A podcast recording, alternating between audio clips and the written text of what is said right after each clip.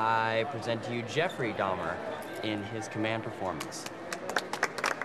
Is it a problem that Hollywood stars are too beautiful, especially when they're playing real people? It's no surprise that the entertainment industry values attractiveness. Movie stars are born because they're people we want to look at and invest in. But sometimes there are drawbacks to casting a pretty person as a particular character. These days, we're seeing more and more portrayals of real people on screen, often anti heroic ones who are ethically compromised, if not downright villainous. So, what's the emotional and psychological effect when versions of those people are played by gorgeous? And charismatic actors. I'm more popular than Disney World.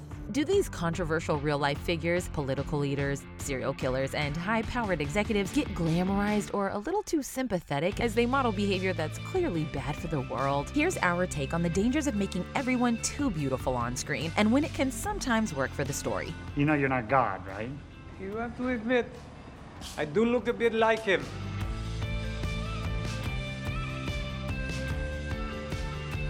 If you're new here, be sure to subscribe and click the bell to be notified about all of our new videos.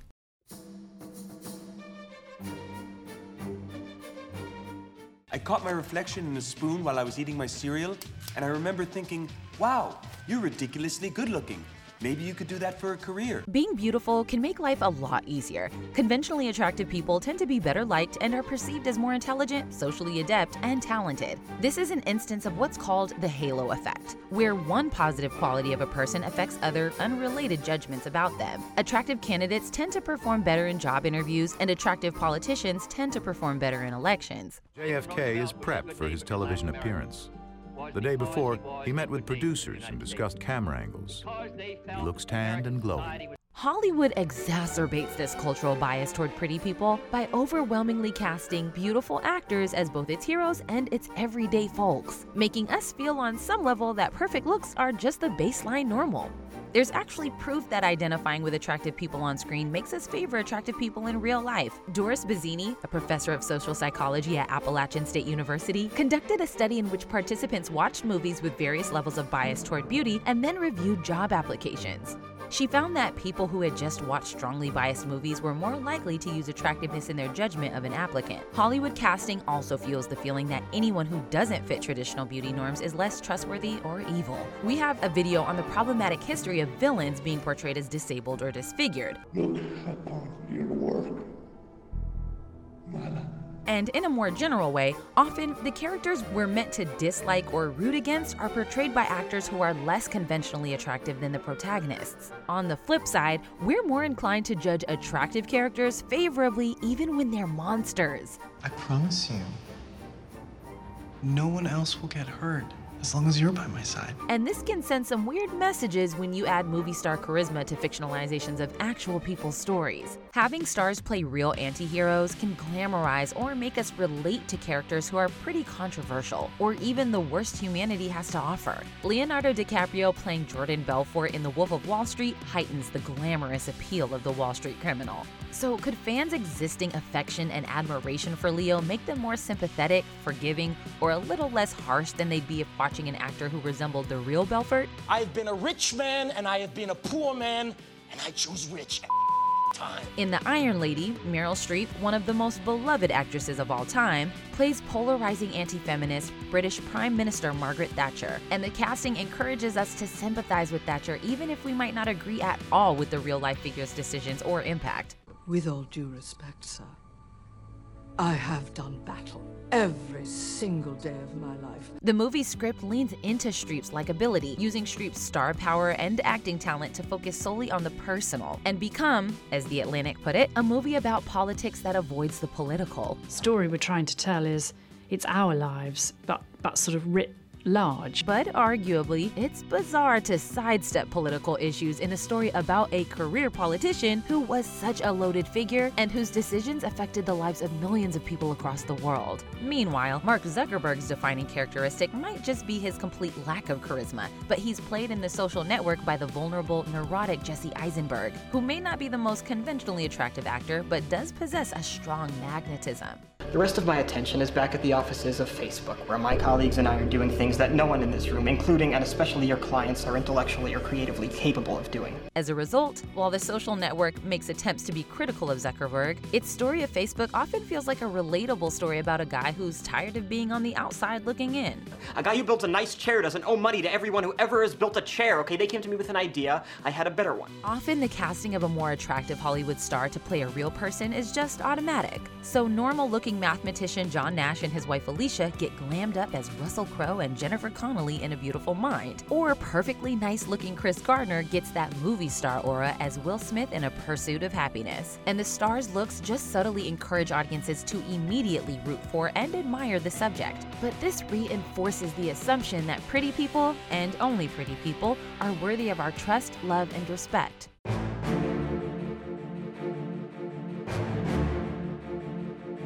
Whether it's Zac Efron as Ted Bundy, Darren Criss as Andrew Cunanan, Matt Smith as Charles Manson, or Jeremy Renner as Jeffrey Dahmer, portrayals of real life serial killers have the effect of engrossing us in the killer's violence and letting us simultaneously condemn and identify with them. You just can't go around grabbing and pushing on people like that, Jeffrey. It's just playing with you. Other cases, like American Horror Story's depiction of serial killer Richard Ramirez, explicitly transform serial killers into sex symbols. The real Ramirez had infamously decayed teeth and suffered from severe halitosis. But American Horror Story casts classically attractive actor Zach Villa and sometimes presents his murders as being romantic or sexy. That's the most thing anyone's ever done for me. So hot.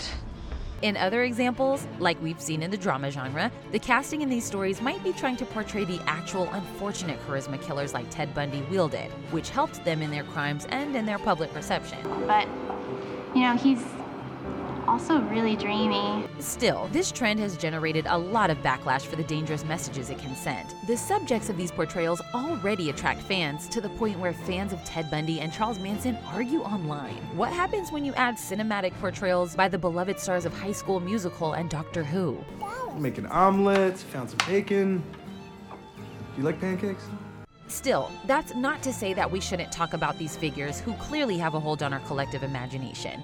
Documentary portrayals of these men can still have the effect of glamorizing their subjects, but they also tend to create more room for victims to tell their stories and to focus on the harm caused by these killers. And fictional portrayals are capable of making space for victim stories and keeping their subjects at a distance too, if they put in the effort. Take Joe Penhall's Mindhunter, which focuses on a thinly fictionalized version of the origin of FBI profiling. Well, you don't see it, but the only truth is now. Now is the only thing that's real. Well, we're mainly interested in them. Though this would seem to be a topic ripe for a flashy depiction of serial killers, Mindhunter recognizes their allure through protagonist FBI Special Agent Holden Ford, who finds himself more and more compelled by the killers he's trying to learn from.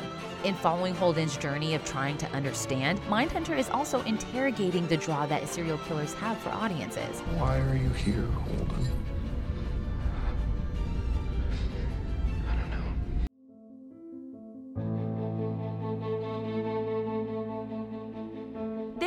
Plenty of times where it makes sense to have famous, attractive stars playing real people. Consider stories about popular entertainers or beloved figures, especially musical biopics, where actors channel famous musicians who also naturally had a lot of charisma. I'm going to be what I was born to be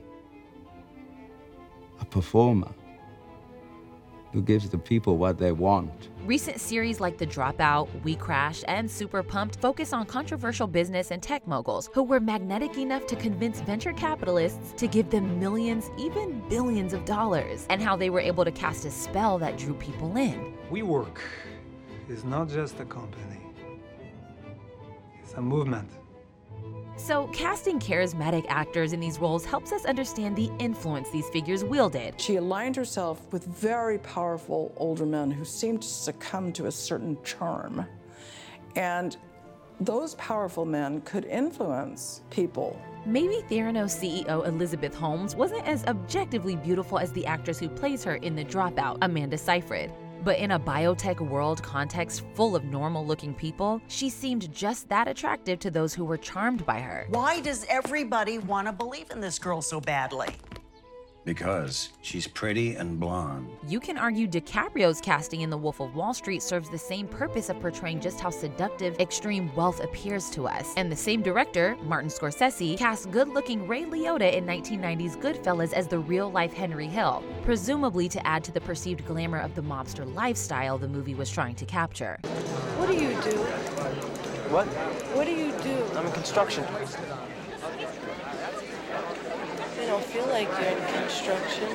Fictional stories, similarly, can cast attractive people to successfully make a point. Mad Men's made up anti hero Don Draper has a successful career in advertising and an endless string of girlfriends, largely because he looks like and has the charisma of Jon Hamm. You don't have any character. You're just handsome. Stop kidding yourself. And the show uses that fact to comment on how the emptiness of the advertising industry and its false imagery of happiness influences us. But what is happiness? It's a moment before you need more happiness. Charisma is also why con man Frank Abagnale Jr., the real life subject of Catch Me If You Can, was able to scam his way through a series of identities and jobs by keeping the focus on appearances. You know why the Yankees always win, Frank? Because they have Mickey Mantle? No. It's because the other teams can't stop staring at those damn pinstripes. These stories are calling out the way that so many of us too often are swayed by appearances to overlook the underlying truth. And the dropout likewise illustrates that Theranos got away with lying because people wanted to believe in their pretty sounding mission. I just chose not to see it.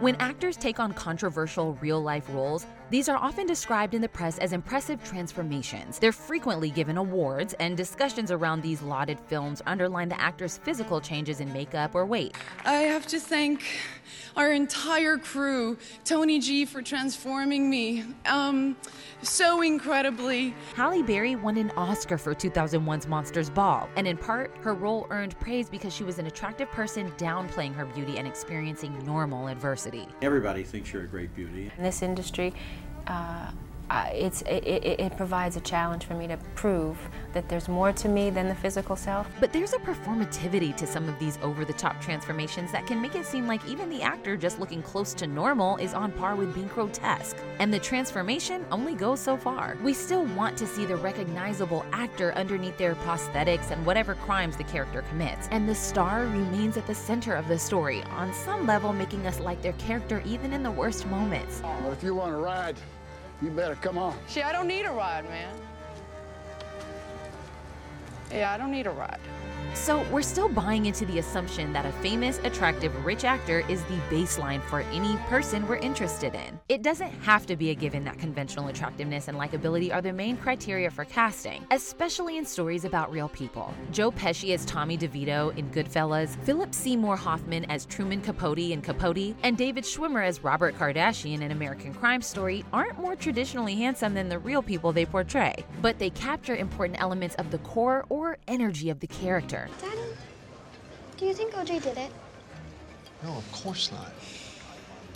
You know Uncle Juice. You know he would never hurt anyone. It would be silly to say we shouldn't have famous actors play real people. It makes sense to use specific historical figures to get at themes and stories that are relevant today. And most popular actors are particularly nice looking or beloved. Still, it's worth paying careful attention to how we tell these stories overall and what messages get sent about people who might still be alive. Even documentaries can become enamored of their suspects. If they're charismatic enough, someone like Joe Exotic can go from an attempted murderer and serial abuser of animals to a beloved cultural oddity through Netflix's Tiger King, and one who then inspires his own dramatized portrayal in the Peacock Joe vs. Carol. America is gonna love you. The power of Hollywood is that it's capable of dramatizing anything and making it compelling. But with that level of power should come a greater level of responsibility. Whoever this woman is who's accusing you, I'm sure she's just gotten you mixed up with another handsome stranger.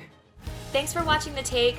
Make sure to subscribe and let us know what you want The Take on next.